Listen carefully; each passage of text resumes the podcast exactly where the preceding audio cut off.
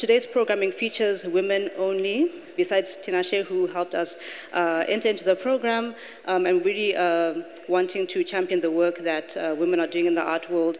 Also thinking about the program, which is dedicated to Yvonne Vera, a very important artist, um, community builder, author from Zimbabwe who passed away in 2005. And we're thinking about the way her work bridges uh, the gap between community, the literary world, and the visual art world. And all the panelists here are doing phenomenal work that also uh, bridges different spaces and genres. Um, so go ahead and introduce Amber, and uh, she will uh, bring in the intros for all the other panelists. Amber Esseiva is the assistant curator at the Institute for Contemporary Art at Virginia Commonwealth University. We're colleagues, we teach at the same university. Um, at the ICA, Esseiva co-curated Declaration in 2018, um, the ICA's inaugural exhibition, where she led the commissions uh, with Autumn Knight and uh, Tavares Strachan and Hedges Edges Dirt, also in 2018, which was featuring the work of Abbas Ian Schwartz, Carvan, Jonathas de Andrade, David Hartt, Julian Schwartz, and Pascale Marthine Tayou. I hope that is correct. Esseiva also curated a solo exhibition by Martine Syms, Shame Space, uh, which is up right now at ICA and is really phenomenal, uh, new media piece and sort of sculptural installation. Um, and will be the curator of the forthcoming exhibition, Great Force, also at the ICA. Um, a group exhibition that will explore how contemporary artists contend with persistent black white racial constructs in the US she holds a BA um, in art history from VCU uh, Arts and an MA from Center for Curatorial Studies, Bard College, uh, which is also known as CCS Bard by most people. And thank you so much, Ava. I mean, hey, Ava. Who's Ava? Ava Duvernay. I'm going to pass the mic over to Ava Duvernay, no, um, to Amber Esseiva, and thank you so much for leading the discussion today. Uh, thank you, Nonsi Tinashe, for having us, uh, and thank you all for being here. It's such a pleasure to be here in this context, having a conversation with the two of you um, who I admire um, uh, your work uh, and the positions you hold within institutions. Um, I'm going to introduce you to biographical information before we get into the conversation. So Ashley James uh, is a curator based in New York, working as an assistant curator of contemporary art at the Brooklyn Museum of Art. At the Brooklyn Museum, uh, James was the lead curator of the traveling exhibition Soul of a Nation, Art of the Age of Black Power. Can you hear me? Okay, sorry. Uh, dedicated to politically, socially, and aesthetically revolutionary periods of black artistic practices from 1963 to 1983. Most recently, James was a curator of Eric Mack's first New York solo exhibition, Let Me, Cro- Let Me Walk Across the Room, featuring new site responsive installations and existing textile based works that expand the boundaries of painting, fashion, and textile based practices. While working at the Department of Drawing and Prints at the Museum of Modern Art, James assisted on both Charles White and Adrian Piper retro- retrospectives, two incredible shows. Um, Tandazani Dhlakama, uh, okay, uh, is a Zimbabwean curator that is currently the curator of education and the manager at uh, Zeitz MOCAA in South Africa, in Cape Town. Um, at Zeitz MOCAA, Dhlakama curated Five Bob, Paintings at the End of an Era, an exhibition of contemporary painting from Zimbabwe, featuring 29 artists. She also coordinated uh, the International Conference of African Cultures uh, at the National Gallery of Zimbabwe in Harare in 2017, titled Mapping the Future. Uh, prior to that, Dhlakama was the curator of education at the National Gallery of Zimbabwe. So it's a pleasure to be here, and specifically to be here around the context of Yvonne Vera and her text, Why Don't You Carve Other Animals?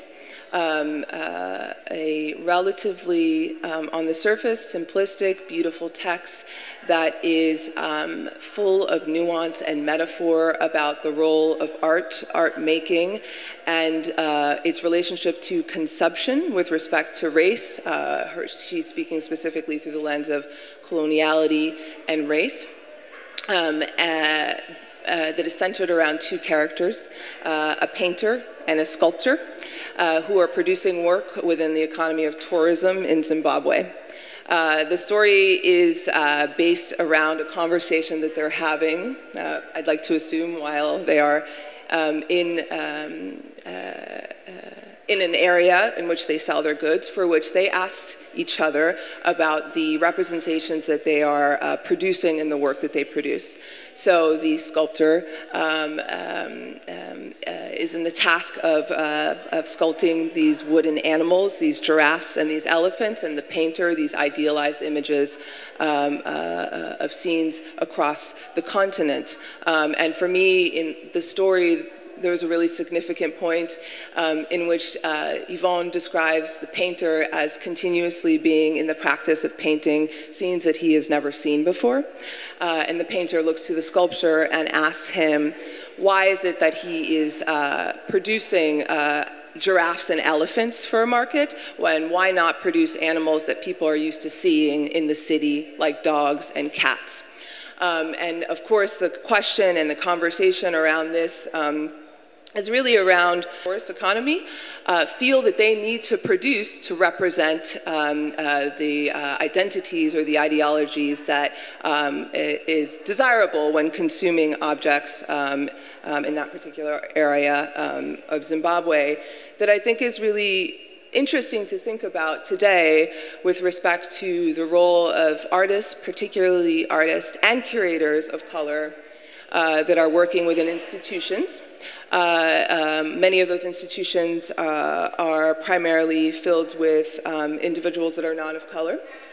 In a time where uh, there is an incredible amount of opportunity um, and platform being given to artists and curators of color, um, a um, opportunity that is met with at times pressures uh, uh, on the artists and on the curators to represent what um, is expected of them to represent is what what is um, familiar uh, for a market to consume. Sometimes those conversations being around um, trauma and around blackness, specifically in the United States, and how it relates to um, um, subjugation and or disparity. This might be a different context um, if we're speaking about um, Zimbabwe or South Africa, um, but I think it's still relevant to think about um, the role that you all and myself as well um, play as curators that is um, that are given opportunities, opportunities to uh, uh, take on really big um, exhibitions within institutions um, in which you know the, the, the, con the, content of this talk is curator as community broker. Um, uh, so thinking about our role as curators uh, within institutions or even independent curators to be the brokers of a given community um, and to broker and to and or to leverage relationships. Um, and sometimes the um, relationships and the communities that um, are um, asked of perhaps you all or perhaps curators of color to broker are communities that are assumed um, on the part of the curator. So um, whether it's a curator of color, a curator of um, um uh, a non-normative gender, uh, assumptions about um, the audiences that you bring in and the communities that you might bring in um, when you do hold those um, positions and what that means. Um, and both of you have recently, um, in the past few years, taken on really tremendous shows. Ashley, you, Soul of the Nation, you were the lead curator for a traveling show titled Soul of the Nation um, that originated at the Tate and came to you. Um, uh, and in my experience of, uh, of that show, it, it, it was incredibly privileged because it felt to me as if I was walking through an art history book that admitted white artists and kept all the black artists that were using radical strategies. And uh, those works were just in front of me that I was so used to seeing in images within a context of an art history course. And that was a great privilege, um, uh, but also a massive undertaking for you, I can assume. Um, and we'll get into the specifics. I have questions for both of you. But um, Tandazani, with you, you um, um Five Bob, in which uh, you uh, brought a really big survey of Zimbabwean paintings. 29 artists, correct? um, to the institutions in which Representative Comprehensive Exhibition um, about the um, uh, contemporary status or the contemporary um, view of painting in the region, uh, which is um, in that comprehensive um, um title or understanding of a show. One, I, one can assume, or I can assume, that there's a lot of pressure in which um, you have to navigate which artists are included, what gaps to fill, what it is that the representations are, um, are speaking through in, in, the exhibition, and again, where are the gaps. Um, and so I want to start with a primary question to the both of you before we go into the specifics of your work. And it's around you and your role um, within institutions. Um, uh, you know, Ash, both of you, um, um, who do you look to if it's not in your institution, um, maybe in history or in the art world, that are models for um, women, particularly black women, um, who are operating able to um, kind of pave a way for themselves and present exhibitions that truly voice, are we doing okay? A, a concern or uh, a condition within um, the art world. Uh, you know, I'm thinking about Thelma Golden's role at the Whitney uh, when she did Black Male. And I always think about who she had on her team to speak to as a mentor, as um, a role model um, um, that reflected her position as a black woman in a, operating in a uh, predominantly white institution. So my first question for you is around role models and is around um, who you look to uh, to be grounded um, and to um, yeah to to be inspired through um, in their in their um, work. And it, is that person within the institution that you work at. Um, okay hi everyone. Well i'm excited to say that so i was going to say uh, koyo Bisi Silva and Gabi Ngcobo. Um, and I'm excited that Koyo Kouoh has uh, recently been appointed director and chief curator at Zeitz MOCAA. So I'm not in town for very long, rushing back so that I can be there when she arrives this coming week. Um, but in terms of role models, um, I felt like those three women, first of all, um, I think it's a massive undertaking that they are based on the African continent, on the geopolitical space that is Africa. And um, they are, they created spaces that are not necessarily traditional institutions, um, although they can loosely be called institutions. They kind of provoked institutions and they, all three of them in different ways said, okay, we can't depend on government. We can't depend um, on certain infrastructures or systems that exist in the West, but we're going to fill a very important gap somehow. And so Gabi Ngcobo um, in 2010, with a group of artists, created the Center for Historic Reenactment um, that uh, provoked, challenged, and dismantled um, historical hegemonies, uh, Bisi Silva, uh, many people are familiar with, with all three women's work. Um, she created the Center for um, Contemporary Art Lagos, but more interesting, I, I look at Asiko as a provocation, um, a place of documentation, critical thought, um, and then Koyo Kouoh with uh, Raw Material and Raw Academy. And so from a distance, those three continent, and we do have a unique set of challenges. Um, thank you both, and thank you Nancy and Tinashe for inviting me to be here. Um, yeah, role models. I can name so many. I think um, I have specific ones related to projects that I'm interested in, and then more broadly, I'd say that I'm really um, inspired by the curator who's a heavy, intense researcher. I think that that's kind of just my natural inclination. Um, I really respect projects that um, take years, that take the kind of um, deep archival specificing that um, curatorial work can sometimes require. And specifically, um, I always point to Dr. Kellie Jones, um, who is a curator, professor, um, who is largely, I think, responsible for this kind of reinvestment in the 1960s, 1970s black art scene, um, curated a number of shows that preceded Soul of a Nation, um, including Now Dig This, which was a kind of revolutionary foundational exhibition that really broke open Los Angeles during that period and kind of placed David Hammons, who has risen to the top amongst his contemporaries within a context um, where you can really see that he wasn't this kind of sole genius, but it was a kind of fertile space that supported his work, um, the experimental work in particular. I guess it's all experimental. Um, and yeah, other curators, Dr. Deb Willis, who um, popped in. Um, uh, Lowery Stokes Sims is another uh, role model of mine.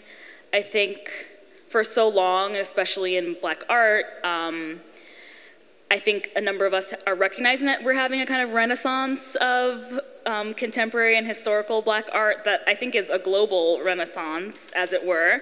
But um, the, at least the question that you're asking around role models is a reminder that it that work has been happening for quite a long time. Um, uh, women have been doing the majority of that work, I would say, if we were to sit down and quantify it. And um, yeah, it kind of, that's the necessary foundation before you get the kind of blockbuster shows that can, that can bring it all together when it's hitting like a specific kind of zeitgeist moment. Um, there's always just the kind of slow, lonely research that precedes these, these moments of success that um, seem to account for the fields when they don't really give the entire picture. So I just want to follow up on something. Um, so when you were, as an assistant curator working at the Brooklyn Museum, you're asked, I'm assuming, hey Ashley, would you like to be the lead curator on this major exhibition?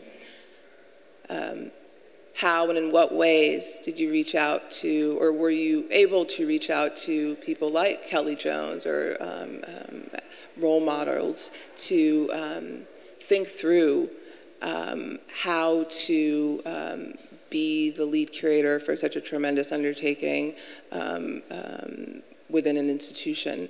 Um, and were you uh, allowed to seek mentorship outside to do that? And did you feel like you needed to? Just interested to hear that process. Um, yes, I think we're in New York, and luckily, we I um, have access to these people. Kellie, Dr. Jones was a former professor of mine. Um, so I did reach out to her on the level of kind of like, I'm doing this project. I um, want to run run it by you, just in general, which I would do no matter what, really. Though I would say that um, that wasn't necessarily necessary in terms of completing the project because it's just like the books already exist, the reading's already there, the uh, um, the kind of the evidence of all of the work that has has come before is all that was really necessary in order to get it done, and I think being in conversation with those um, curators was an added bonus and um, fulfilled kind of other necessities of the project. But the research is there, you know. Read the book. um, okay, so Tandazani, I want to turn our attention to Five Bob, um, the exhibition uh, you did of the Zimbabwean um, artist, uh, specifically around painting. Given that this conversation is around um, our role and our relationship to communities, yeah, um, I would like to hear you talk about, um, you know, your your relationship to home as a Zimbabwean curator, um, um, given the task of putting together a show um, that surveys uh, painting in, in, the region. Um, you know, one of the things that Yvonne speaks about in her writing and in her process for writing, um, she described um, this kind of angst in the uh, exile of never, when she was not in Zimbabwe, she felt like she couldn't write, and she couldn't write about the community, um, you know, whether she be in Canada or in, or in, a, in, Germany in a different place, and she felt like she had to go back to um, have um, not necessarily access, but to feel the pulse of the community and to truly um, work within um, um, uh, the environment in which artists were producing. Um, and you know, you, you made a proposal for um, Raw um, was part of ICI called Homesick, which included work by Nonsi um, and, and, three other artists. Um, that was really intriguing to me. It was a proposal for an exhibition. Sorry, that, can I? Can we talk about Five Bob yeah, yeah, yeah, yeah, first, yeah, just to yes. give it a synopsis? Yes. And then bunny trail to that. About your, yeah. Because there's okay. so much I want to say. Yes.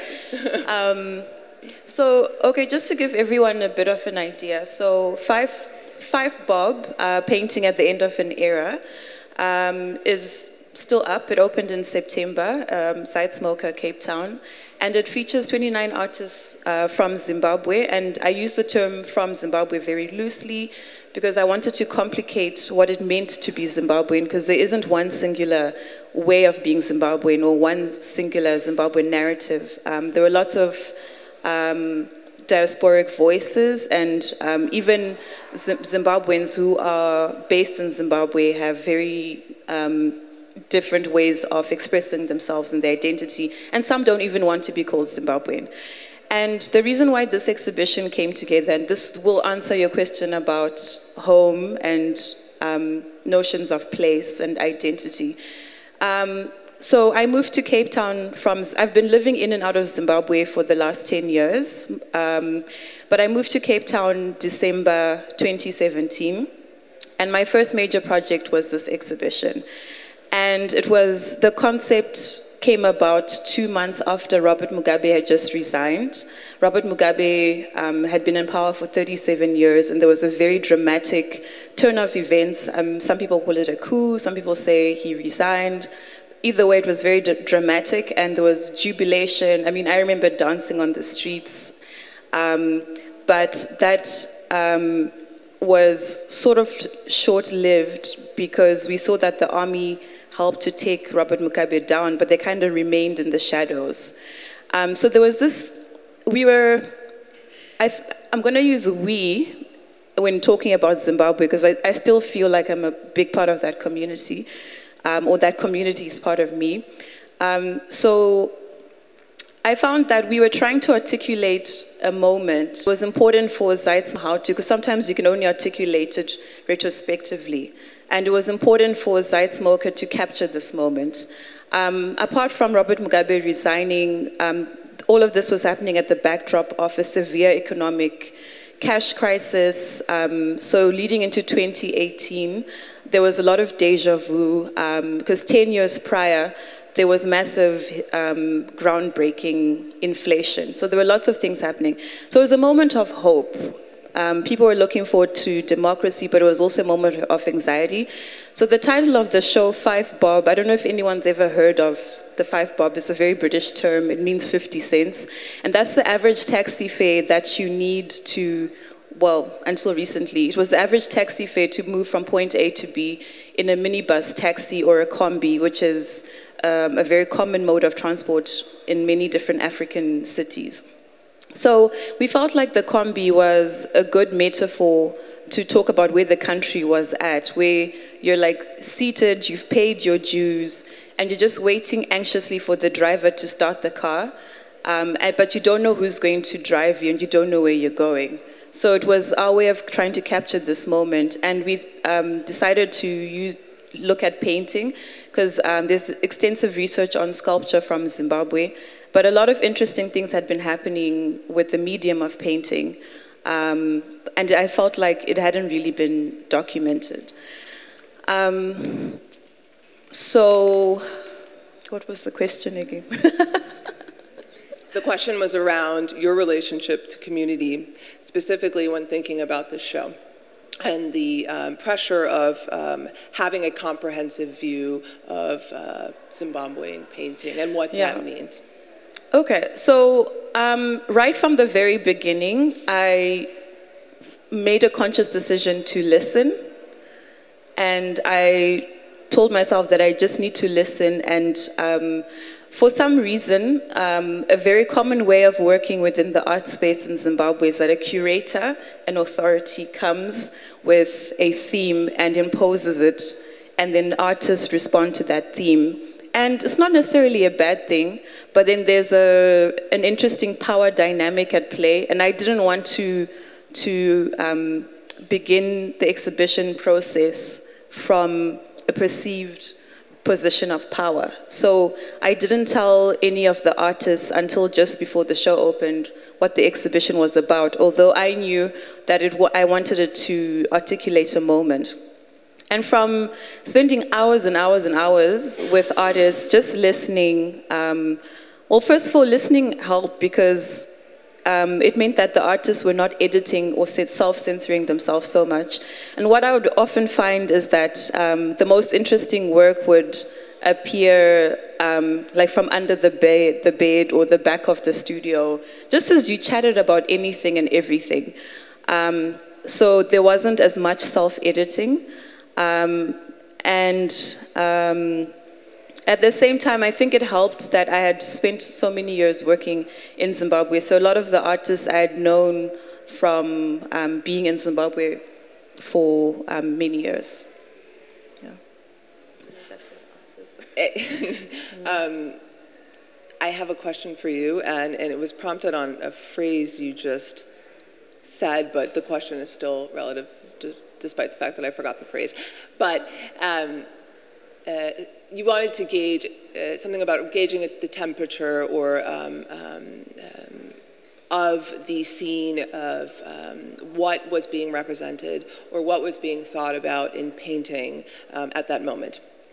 And you know, thinking about uh, black artists, specifically operating in the States, um, um, and thinking about the pressures that come with the representation of, let's say, um, pain or trauma, um, and the expectation around the consumption of pain and trauma. Um, significant um, uh, economic um, situations that made it that you know maybe um, you know in the states right like the freedom to represent um, um, something about your identity uh, maybe must be much harder in a in, a condition where um, money is being uh, or, or goods are being inflated or money does not have the same value um, and you might just need to survive before you um, uh, play with uh, uh, the bounds or uh, the bounds with representation. So the question is, um, in your um, uh, view of what these painters were working through, um, I'm interested to see, to hear about what were some of the reoccurring, reoccurring um, representations or concepts within these paintings. Like, for instance, how many of the paintings did not deal at all with uh, Mugabe's uh, existence or with Yeah, the um, finance, or you know, I, I'm just interested to to know um, um, what the forms of representation that these artists were pushing against or working through, and if there was a So- common. So, from um, listening and just spending lots and lots of time with the artists, um, but also with people who have contr- contributed significantly within the Zimbabwean art scene, um, the exhibition is, you can't really see from this, um, but the exhibition is split into seven different themes. So there's land, you sort of in the land section where different artists have interpreted land issues, um, politics, um, uh, town, because the CBD of um, Harare and Bulawayo is a hub of many different things. It's where protest starts, it's where carnival starts, it's where it's a place of nostalgia. Um, Shimurenga, which is a, a term coined by Shereen Essof, um, coming from the word chimurenga, which means revolution, war, or struggle. So we removed, um, um, she removed the chi and replaced it with the she to talk about women fighting for space. Um, then there's another section on memory, um, where you look memory and trauma. Um, then spirituality, and um, lastly, the diaspora or migration. And all those things were commonalities that were popping up in conversation. So it was really interesting to tie them together.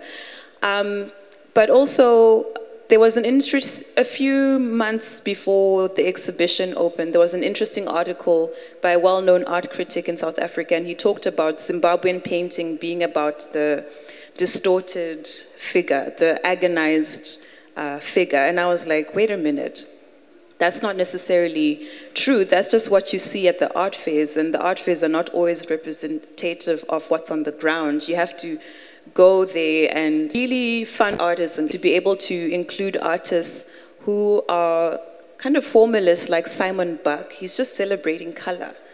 Um, artists like Troy Makaza, who's making, pushing the boundaries of what many people think of painting by using silicone and mixing it with paint.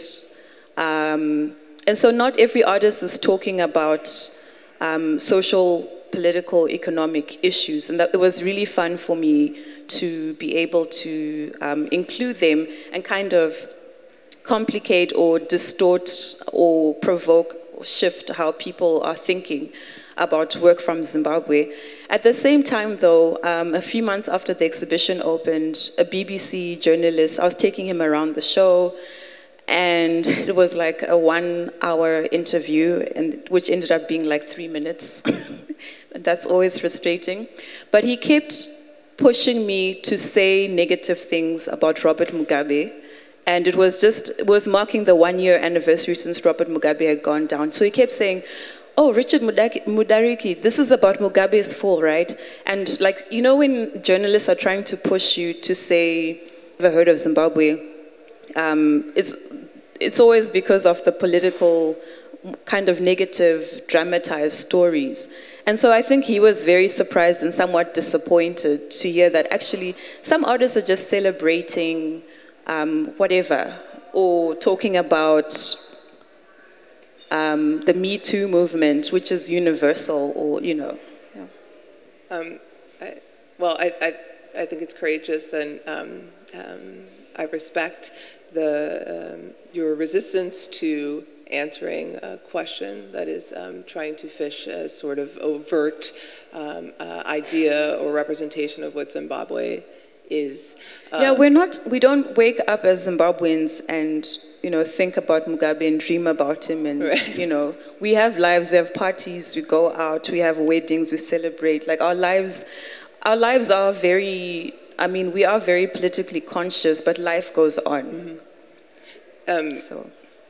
There's this moment in the story where the sculptor, um, um, he's talking about he just stops having a discussion with the painter who, um, I mean, kind of low key makes fun of him for how strange he's representing these animals. And it's because he is, he had, he's not used to them and he hasn't seen them.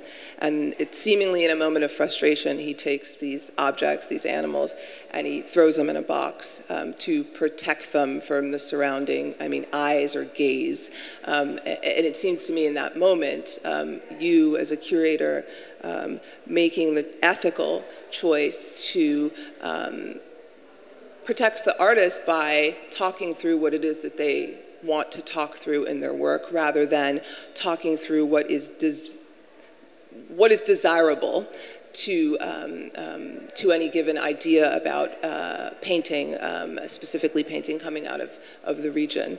Um, and this form of um, curator as community broker is also, I feel like, um, a way of thinking about a curator as one that um, protects artists to, um, uh, by contextualizing, their work in, um, in a way that they want the work to be contextualized. Um, um, no matter how um, seemingly attractive um, um uh, an easy form of um, of um, um, speaking about their work um, can be, um, and so I think it's. I mean, to just to lead, to um, to extend what you're saying, I think um, our current chief curator, Azu Nwagbogu, he said something that I think will stick, stick with me for a very long time. He says, as curators, we need to be hosts. And we host artists and ideas and narratives and experiences. And I think hosting is a more positive way of thinking about curating, and it kind of dismantles this um, position of power that can become very manipulative very quickly, depending on where you're curating from. Um, so I, I do, I want to come back to this question um, um, that I have around the proposal you made in the show Homesick um, thinking about um, the role of humor, um, um, uh, thinking about braiding, thinking about um, alternate forms of thinking about monumentality as a way of working through being sick of a place, being sick of home, uh, being frustrated with a place. And maybe that frustration follows a desire for people um, by people for you to talk about the place. And so I was interested in this proposal and um, what has become of it, if anything will become of it, and um, let's say if you were to be able to realize the exhibition um, uh, next year, what aspects might change or stay the same? Well, okay, very much like Yvonne Vera. Um, I started feeling more Zimbabwean when I left. I actually studied here, which means you have to start thinking about who you are. Um, but like I said, for the past 10 years, I've always sort of gone back. So I've felt like I've always, I've kind of existed in multiple temporalities, um, which is not unique to Zimbabweans or to myself. I think a lot of people within the global south, or maybe it's just the way the world is. A lot of artists do feel like they belong in multiple uh, spaces. So, um, and it's interesting, I mean, I chose the title Homesick. I would still like to realize the show. I chose the title Homesick because you can still be in love with the place that you've experienced trauma in um, in a weird way. And I think artists are, from Zimbabwe are constantly talking about that in, in interesting and unique ways. Um, so I was in Zimbabwe for several months recently, and then I um, went back to Cape Town two weeks ago. And while I was in Zimbabwe, I was feeling very frustrated. But as soon as I got to Cape Town, I started romanticizing home again. And it's something that you just constantly do. And I think um, I would like to see how artists can articulate that in a clearer way, which is why I really want to realize that exhibition. Um, so, but I also don't want to be known as the Zimbabwean curator. Right. so after this show, um, of course, I'm from Zimbabwe and I did this Zimbabwean show, but I, I, five years from now, I don't want to still be known as that Zimbabwean curator who curates Zimbabwean things. Right. But I'll probably always be connected and be pulling out things from what I call home. Mm-hmm. Do uh, and so um, I, am excited for you in the uh, transition of Koyo coming in as director of Zeitz MOCAA. Um, um, for many reasons, because the work that uh, she does um, is really important um, because she's a strong um, incredibly smart and generous woman of color. Um, uh, and you know, you have a, a, tremendous undertaking at the museum. You know, it's nine floors. There's a hundred galleries. I mean, I, and, and, a luxury hotel on top of the galleries. Like I can't wrap my mind around thinking um, through programming in a space that massive. Yet I haven't been. Um, and like you said, you know, some spaces, you know, 100 galleries seems daunting, but they could be um, smaller spaces.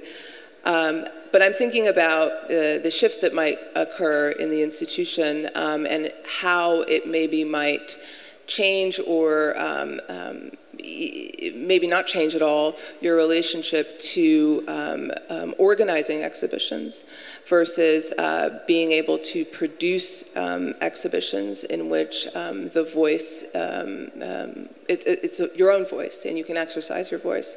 And maybe that voice is one that doesn't want to be speaking through specifically or Zimbabwean artist. Um, uh, so the question is around your relationship to the place given the change um, and where you see a possibility to exercise a voice outside of or an extension of um, um, Vibe or um, um, any future work that you might do. I think it's a blank canvas, and I'm walking into it. On top of being a curator, you're the director of education? The, uh, no, the, I'm part of the Center for Art Education. Um, and I mostly deal with public programs and tertiary collaborations. Okay. So, um, so there's someone for family programming, someone for outreach, and um, an overall head of art education. So my question for you is around your role as a curator and also your role as an educator. Um, you know, in many, I was speaking to Nonsi about this, um, in, um, experiences around um, historians, specifically, usually white historians that are speaking about um, uh, the history of African art.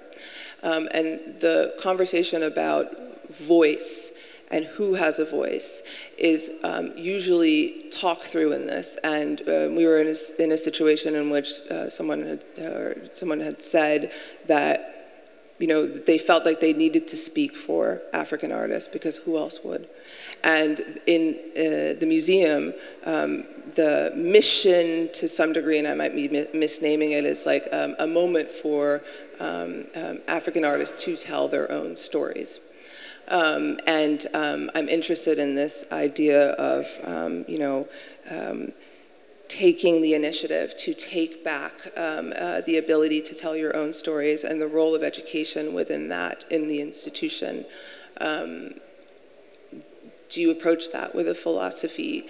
Do you approach that? It seems like you know deep listening and an engagement with artists to think through what it is that they actually want to speak through is the start. Um, uh, and, and, you know, it's not necessarily a, a, a, targeted question, but I'm interested in this idea and how the museum frames itself in um, its relationship to telling stories, and specifically telling stories of Africa, and what that means. Okay. So I won't necessarily speak on behalf of the museum.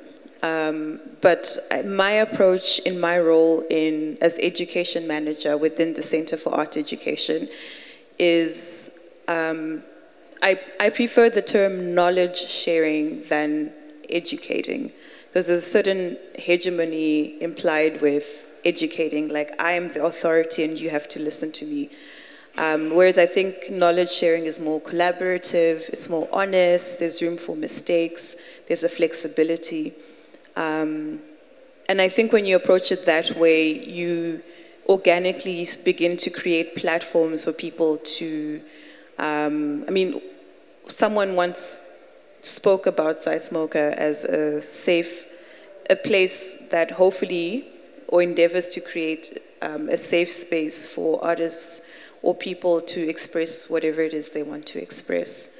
And with that in mind, um, all sorts of things can, can sort of be birthed or be gleaned.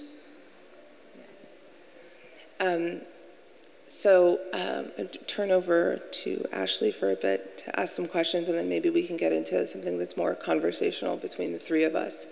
Uh, but Ashley, I want to start by talking about your experience again um, with um, two shows that you've done at uh, um, um, the Brooklyn Museum that I'm specifically concentrating on, and it's the Soul of a Nation show, which is a really large blockbuster show and um, Eric Mack's show, um, which is still up currently, and the role of um, that you occupy as a curator, uh, one that was um, an organizing curator for such a massive show, and one that was the um, initiating curator for a show that for me, really pushed the conversation around um, the role of painting, its relationship to fashion, um, the um, um, the role of um, um, uh, the black male within this um, and how much beauty and poetry was infused in um, Eric Mack's show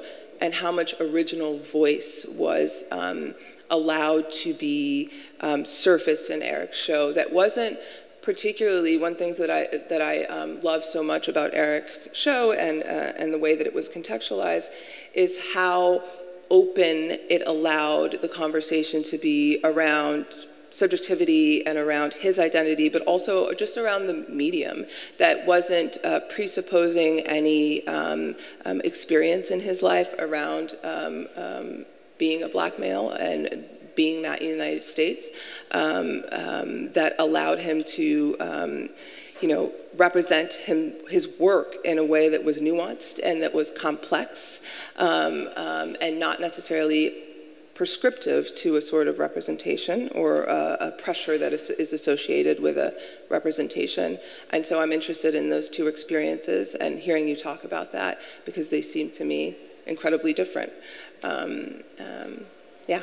So you want to learn about how it came to be, or I want to learn how your experience was in putting together a show that already had so many deep resources, you know, and histories to pull from um, um, that were associated to art and representations and the experience of Black artists in the United States.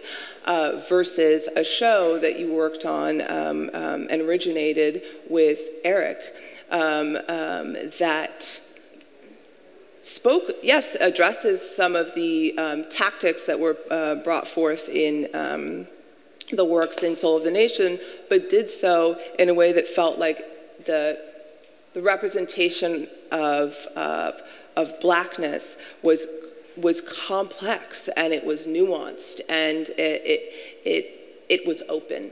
And it allowed me to see painting and textile work differently and related to Eric and his practice and his identity that just felt so open to me um, and so original in the voice that you um, brought forth in contextualizing the show. So it's the, the yeah, both and, and the relationship that you had um, organizing those two things that were very specifically different yeah. Um, in the resources you had. So, um, Eric's show came out of working on Soul Nation. Soul of a Nation. Sullivanation is an exhibition uh, that featured 67 artists, over 150 works of art um, between 19, made between 1963 and 1983, focusing on African American artists. The one non African American artist being Frank Bowling, um, who, was, who is um, British um, Guyanese. Um, and Speaking back to your question, I'll quickly just talk about the reorganization for New York, which, connecting to your question about community, um, mostly what I did in reorganizing the show was really trying to consider what it meant for the show to originate in London um, and then bringing it to New York, where it would be received by an audience who had a much closer relationship to um, this history. So I started, again, thinking about education um, or knowledge sharing. I started from the base point that um, audiences would be receptive to um, slightly greater depth um, in terms of the history. Um, and I also thought that they would have a better understanding of just United States politics um, in a way that um, a British person, the average British person, maybe would not. So it meant reorganizing the show according to region. Um, so making specific, what became specific New York sections um, which these galleries come from, immense in a, in a cluster of cities in the South. Um, it meant separating out Los Angeles from Oakland and the Bay Area um, and Chicago. And it also meant um, giving me an opportunity to kind of uh, set this regional um, categorization um, understanding of the period on one floor and then um, having a different thesis for the second floor. And I'll pause here for a second with this Sam Gilliam painting because in many ways this work became the um, impetus for Eric's show. Um, in working on this show, I started reading a lot about painting during this period. Um, I went again back to Dr. Kellie Jones's Energy Experimentation, which was an exhibition that took place at the Studio Museum in Harlem um, in 2006, I want to say, and it included many of the artists, uh, the abstract artists you see in this show.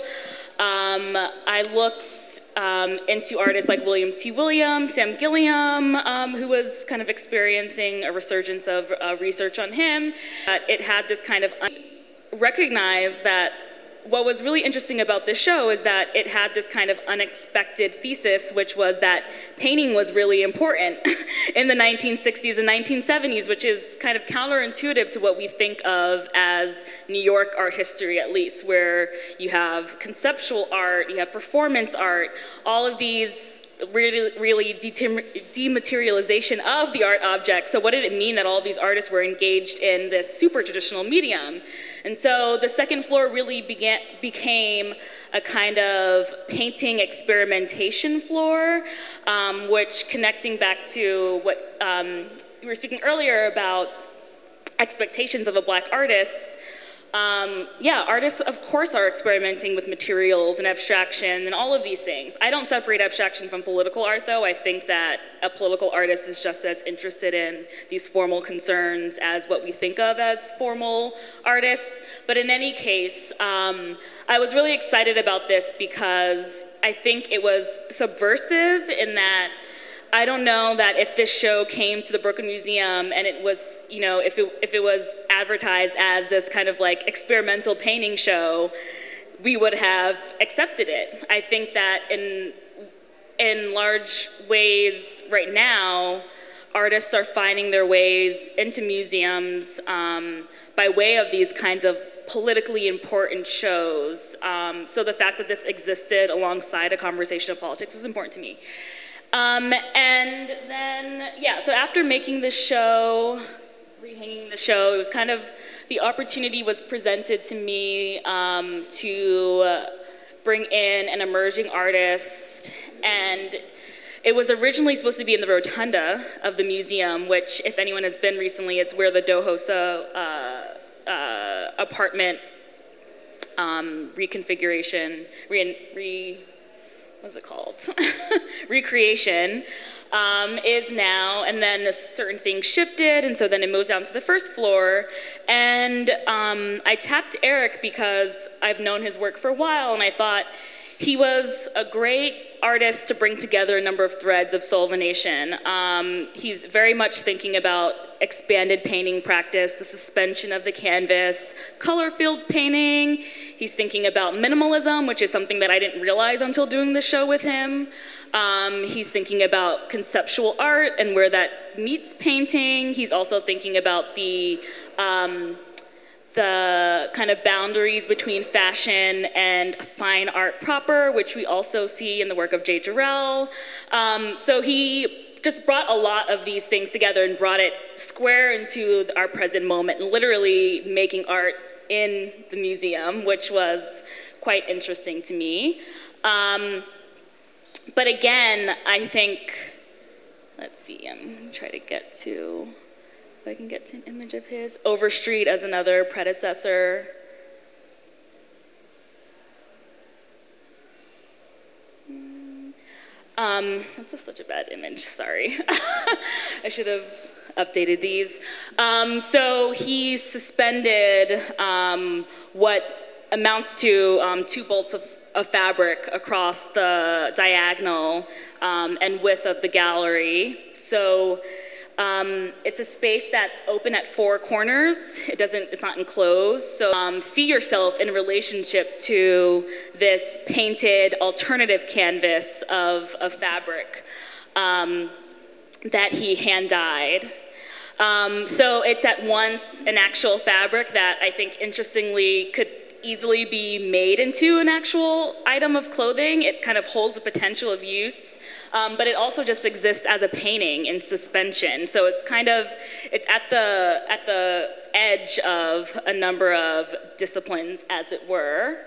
That's another shot.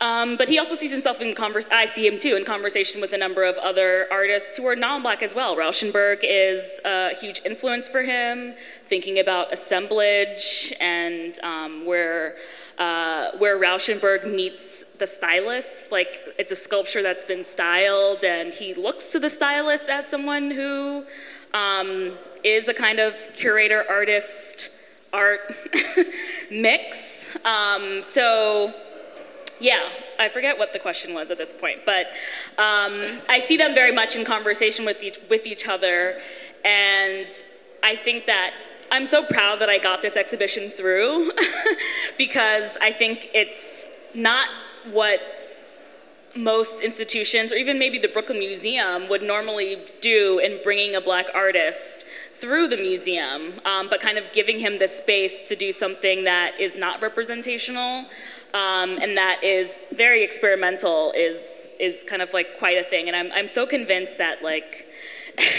in de- in a few decades from now, when he has his retrospective, this is going to be such a key piece that um, we're also going to hopefully pass collections committee collect for the museums as well. So.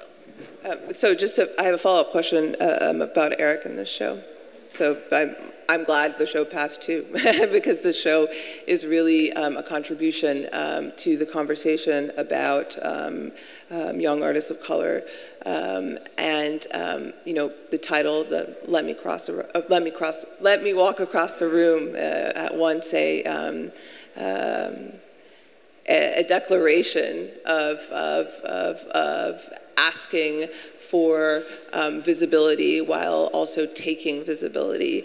And, um, you know, you know, quite literally um, taking over every corner and aspect of the space and, and, and enacting visibility through abstraction um, and through materiality and through um, uh, uh, an aversion to um, um, um, representation as we understand it with, with relationship to politics.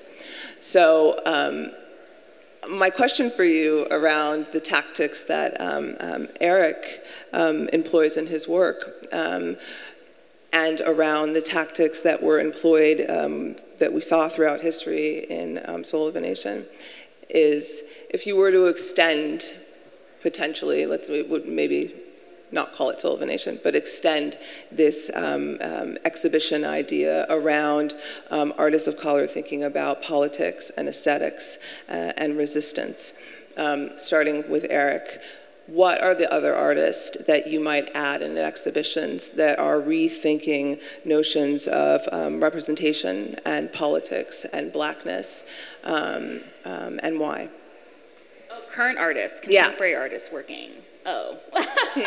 so Soul of a Nation 2.0 to some degree. Yeah, huh. That's Where a, it feels to I me mean, like Eric so many, is pivoting you yeah. towards. Oh, um, and I'm not necessarily to give me asking you to give a show proposal per yeah. se, but maybe just talk about one or two artists that you think could potentially continue this conversation um, um, and specifically why, like what are the tactics, tact, um, um identity and um, the production of art. Um,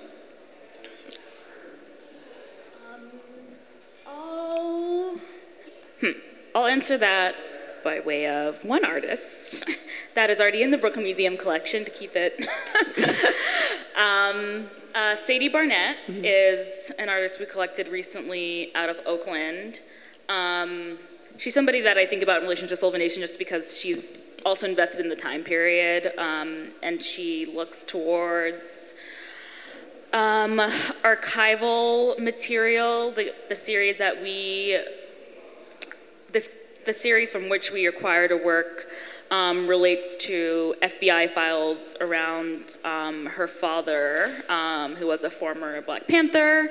Um, so she collects these archival. She requested that they be declassified, um, and she would have access to them. She received them, and then she has a kind of um, conceptual slash again painting slash collage based practice where she revisits those archives um, and manipulates them in ways with spray paint, um, rhinestones, um, various things that kind of work within her lexicon of the the frivolous female material um, that she uses in a lot of her work. Um, and yeah, she's kind of calling attention to this so called objective record and um, reclaiming it, but also kind of just claiming it um, as her own in a, yeah, in a kind of subjective woman way.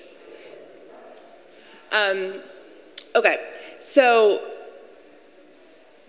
I've, I think I have one more question that is not, it, it's to you, but uh, feel free to both um, answer. Um, and that's about you, uh, your role within the institution, um, and your desire to um, uh, work with artists um, um, that might be um, from a given community. Um, and how what are strategies that you use to navigate um, um, the demands um, um that um, an institution might put on you as far as bringing in communities or leveraging relationships? Or do you even feel that? And what are your conversations with artists um, specifically um, um, around this navigating um, of, of those demands if they're in fact there um, and, and put on um, you uh, both as uh, curators of color working within institutions, uh, women, young women working within institutions, uh, that have networks, that have relationships with artists, um, and uh, unique uh, uh, and brilliantly unique points of view. It's a t- charged question. well, for our institution, it's super brand new. It's a year and a half old, and I feel like every week something new is happening, something's shifting um, lots of really interesting challenges, lots of, lots of um, growth pains. Um, but overall, it's, it's just really exciting. I think it's different from the Brooklyn Museum that's been there for a minute. Um, so it kind of feels like, like I said before, and I know it's a cliche, like a blank canvas. And um, I'm using quite a lot of cliches right now, but um, the, we've been in a moment in the last 10 years where a lot of people have said Africa's rising. Um, this is Africa's moment. And when I'm at work, I feel that in as much as it has sort of become a cliche. I really am excited about and I feel very privileged. I feel like I'm in a position certainly of power and my anxiety comes from the responsibility. Of course, we can't do anything um, that is completely exhaustive. And I'm trying to be very careful not to speak on behalf of the institution, because I, I um, um, I'd rather just speak on how I feel within the institution. So I do feel like there's a lot of responsibility and um, just really privileged that I can be part of a platform for Africans to tell their story. Yeah. So I do have a follow up for that, given that um, it, you are a new institution, slightly older than the institution where I work, which is we're a year a year old, um, where. Um, you know, we were thinking about, you know, unlike institutions like the Brooklyn Museum, which have deep histories and um, uh, collections to mind, uh, to mine, um, this notion of memory and history with respect to a new institution. Um, but what's the relationship to uh, memory and history in a new institution that is uh, being thought about as filling um, the uh, a void of an institution, right? Like, so the, the it being the biggest um, um, contemporary art institutions on the continent, it being referred to as the, the Tate of Africa, which is like every other uh, um, headline refers to institutions this way, which um, um, I'll go back to baggage, oh, so, so- two things that I've um, I've said repeatedly today, Yeah. um, and I think that's this is what grounds me, and it's been super helpful so so far. I'm listening and hosting. Um, you have to be constantly listening to the artists, and you need to think. I mean, journalists are going to try and canonize or frame you in whatever way. Um, and people who market will market things in a specific way. But I think my role right now is to be listening because um, the artists are like prophets. They're prophets and um, um, archivists and documenters. And those are the people with all the ideas. And our job is to listen to what they're saying and try and um, make sense out of it or create a platform from which we can then um, show the bigger community. The second thing is hosting. Um, we need to, well, I feel like I need to focus on hosting the now. And you can't always articulate it. I think sometimes you just do what you can do and then you can find a language for it retrospectively. I know it's very vague, but. It's a beautiful way to put it. Relationship to contemporary artists. I'm trying to remember what the. Well, I mean, we went off. We went off, but actually, maybe for you to um, working with an institution that has a historical memory, Right. Oh. Um, uh, um, versus working in an institution um, um, that is newer, um, that has more of uh, that is more of a blank canvas, has more of a blank slate. Yeah, I would just love to talk about how and in what ways your role as a, cu- as a curator has to contend with the history um, and the legacy and the memory of the institution, um, and how you might do that with a new artist, um, maybe through commissioning um, or through bringing in um, a new um, artwork into the world in whatever way possible. Maybe it's discursive and it's not exhibitionary. Um, um, and do you have to contend with the institution's memory and um, pivot and to act? Um, um, or do you feel like you have the freedom to um, pivot and to, uh, yeah, change the direction of the conversation? I think contemporary works in so many ways at the, at the museum um, because it doesn't necessarily come out of the contemporary department only, even. Uh, so we have the Sackler Center for Feminist Art that curates contemporary shows. Um, our photography department is largely contemporary, and there are also contemporary projects that come out of the director's office. So there are a lot of ways that the, the museum does it. I think, especially when we think about acquisitions, um, we have the whole collection to place a potential acquisition against. And I think in that space, it's more likely that um, the kind of institutional narratives that either intentionally or unintentionally have coalesced over time are kind of um, the standard by which we determine does it make sense to acquire a work like this. Um, and so that, of course, will have bearing on the contemporary exhibitions um, because that's our collecting focus. And if you are doing your job well, like you're collecting the same things you want to share stories about. Um, that being said, I think even though we're a nearly 200 year old institution, um, we're constantly reinventing ourselves. Uh, I think that this is the first time there was, there's been a contemporary instal, uh, kind of site specific installation in the Great Hall like this. So, you know, that's, we saw first that happen at the museum, which is exciting too. Um, though I think uh, as an institution, we do have, uh, I think, a charge to really be continually reflective about our institutional history, specifically when we put on historical shows. So, in the case of Soul of a Nation, for instance, um, that meant. I'm seeing if I have a slide here that actually shows it, adding a section um, for archives that related to that relates to the Brooklyn Museum's own institutional history.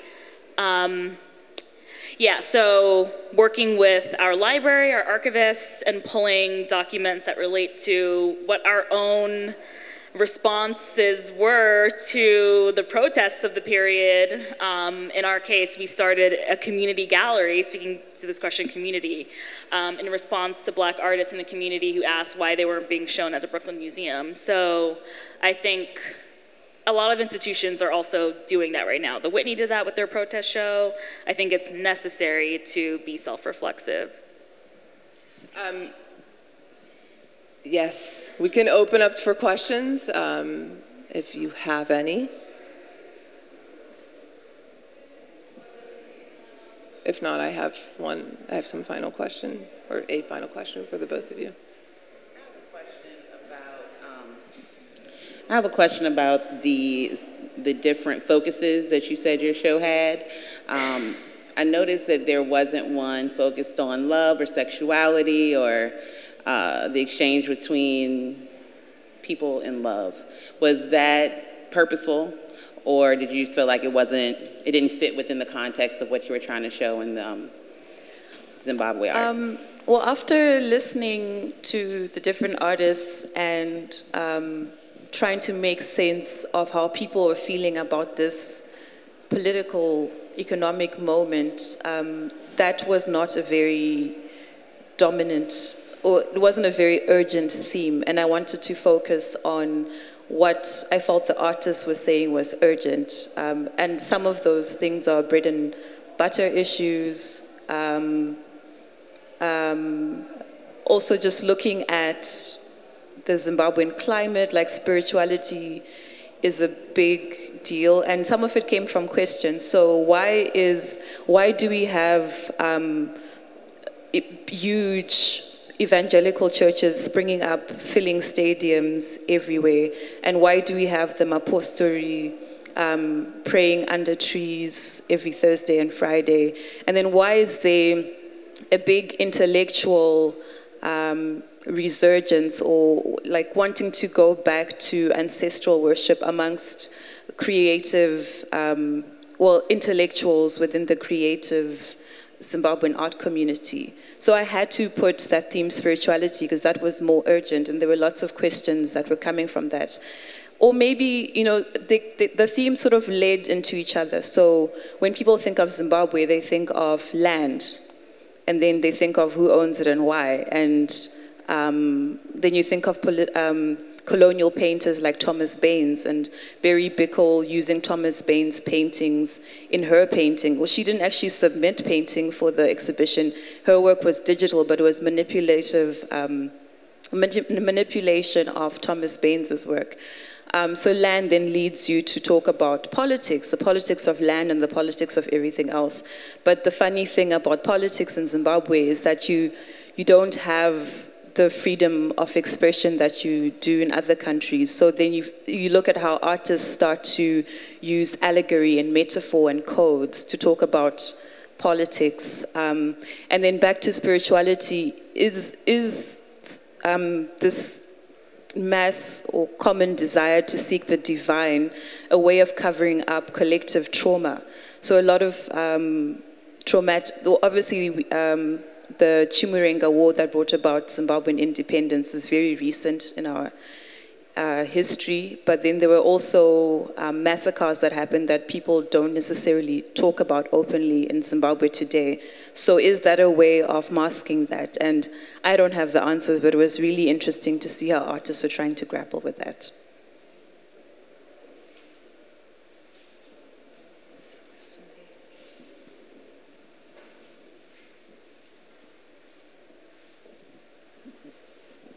Hi. Um, I'm really curious about the move from somewhere like Zimbabwe to South Africa. And in a sense of the Zeitz is bringing in, I would think, curators and collaborators from around the continent. Is there an effort to be touching certain areas of the continent so that there is representation? Is there, um, is there any particular effort being made that is specific to representation to territory to gender? Um, how is it building as a new institution in that way through its staff? Okay, so I'll try. Uh, in my answer, I'll focus on my the Zimbabwe exhibition. So, um, so I said earlier that um, the the reason why this exhibition took place was we felt an urgent need to see how artists were articulating a specific. Year 2000, it's estimated that Zimbabwe, but also, um, so since the year 2000, it's estimated that about four, 4 million Zimbabweans out of 12, a population of about 12, 13 million left Zimbabwe in the early 2000s. Most of them settled in South Africa.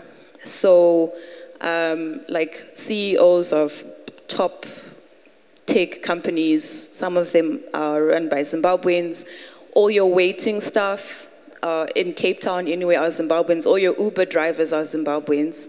So it felt like, I feel like uh, you always need to be responding to your local community, even if you're a big international museum. And so it made sense for Zeitz at the time to do a Zimbabwe show because it's really relevant to the local community. Um, but as mentioned before, um, you know, Zeitz MOCAA is a year and a half, and there's there've been lots of really interesting changes, um, and we don't really know what the future holds. I'm really glad Brooke Minto is here, one of our directors. I thought I would answer some of the questions for you. Yes, please. you asked a question about gender, the staff, um, and to your question about the staff. Um, you, would, you, asked a question about gender. The staff is quite uh, mixed, both gender and race, ethnicity, um, and all kinds of orientation. But it is very heavy on the management side um, with female leadership, which I think is quite significant to note. Um, and then with regard to representation of the continent, it's something that was very important to our uh, new leadership search that we went through over the past year. And a month ago, we named our second executive director and chief curator, who is a woman, and she's someone who is from the French speaking part of the continent. And I think for a lot of people, um, it really serves as an opportunity to link French speaking Africa and Anglo Africa. And um, it's something that comes up quite a lot in South Africa, and and it's a question that we're faced with a lot. You know, she's she's Cameroonian born and has made her career in Senegal, um, and I think just that alone will be an automatic kind of um, reset for all of us because we now have this connection to artists and to institutions and to um, intellectual life that we didn't have before at, at, really the highest level. And I think from there, you know, we just carry on. But it, it's something that was important in thinking about the search and who would be the right leader for the institution going forward.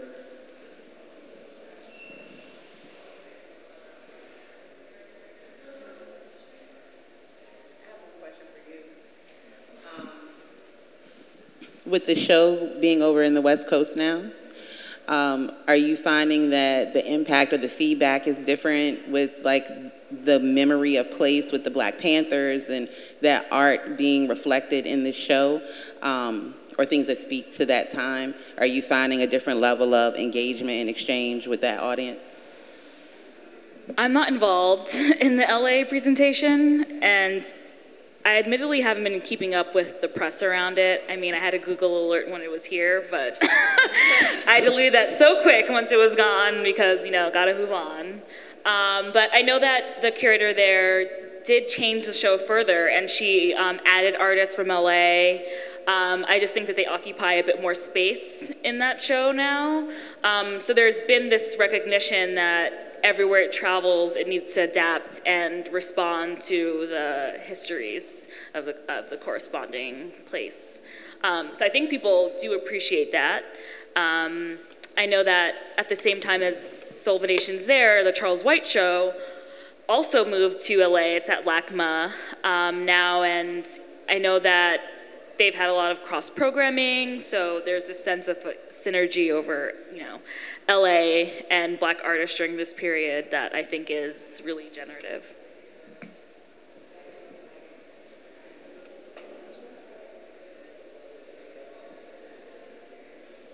So uh, we can um, uh, close it out. Um, um, I have one final question for you both um, around your roles within um, the institutions that you work. Um, and I'm interested to hear about, you know, um, what you might be turning to next. What excites you the most? Um, um, this doesn't have to be medium specific or or, or telling us what the next show is, but what is something that you're working on that and generative energy to want to continue to bring artists and communities um, uh, and the sort of works that you have been bringing into the institutions where you work um, into the institutions. So it's a kind of what's next without, you don't have to tell me what the show is, but it's just, I'm interested to hear about things that are um, exciting um, that are coming up in the work that you're doing.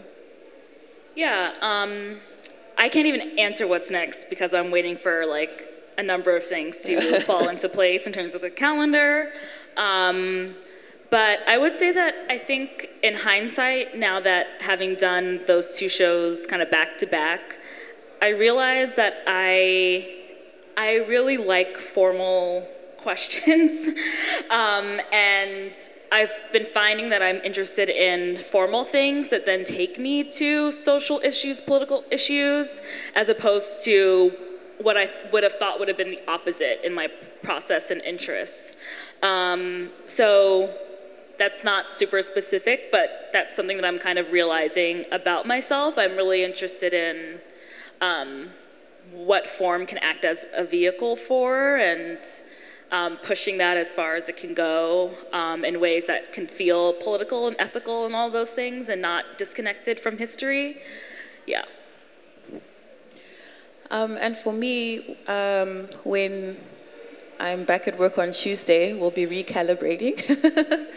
Um, and I think it makes things interesting. And like I said, um, there's just a lot of openness and um, a lot of new things taking place right now. Um, but also, there's um, within this my role in the Center for Art Education, a lot of interesting ideas around knowledge sharing within the local Cape Town community and abroad as well. Yeah. Thank you.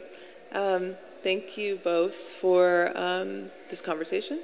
Um, as it started uh, in email and as it's um, finished here in um, public, um, uh, I've appreciated my time with you and respect both of you and the work that you do and the positions that you hold within institutions. And um, thank you all for being here and listening to us and having questions.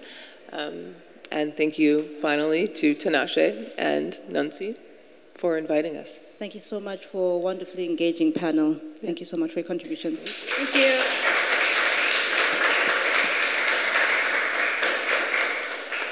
That's the last item on our program for today. I think the fair is still open for a little bit, so you can wander up. Um, the program for forum is in the pamphlet that you receive when you enter. Please join us tomorrow and Sunday for more screenings, more conversations, and some performance.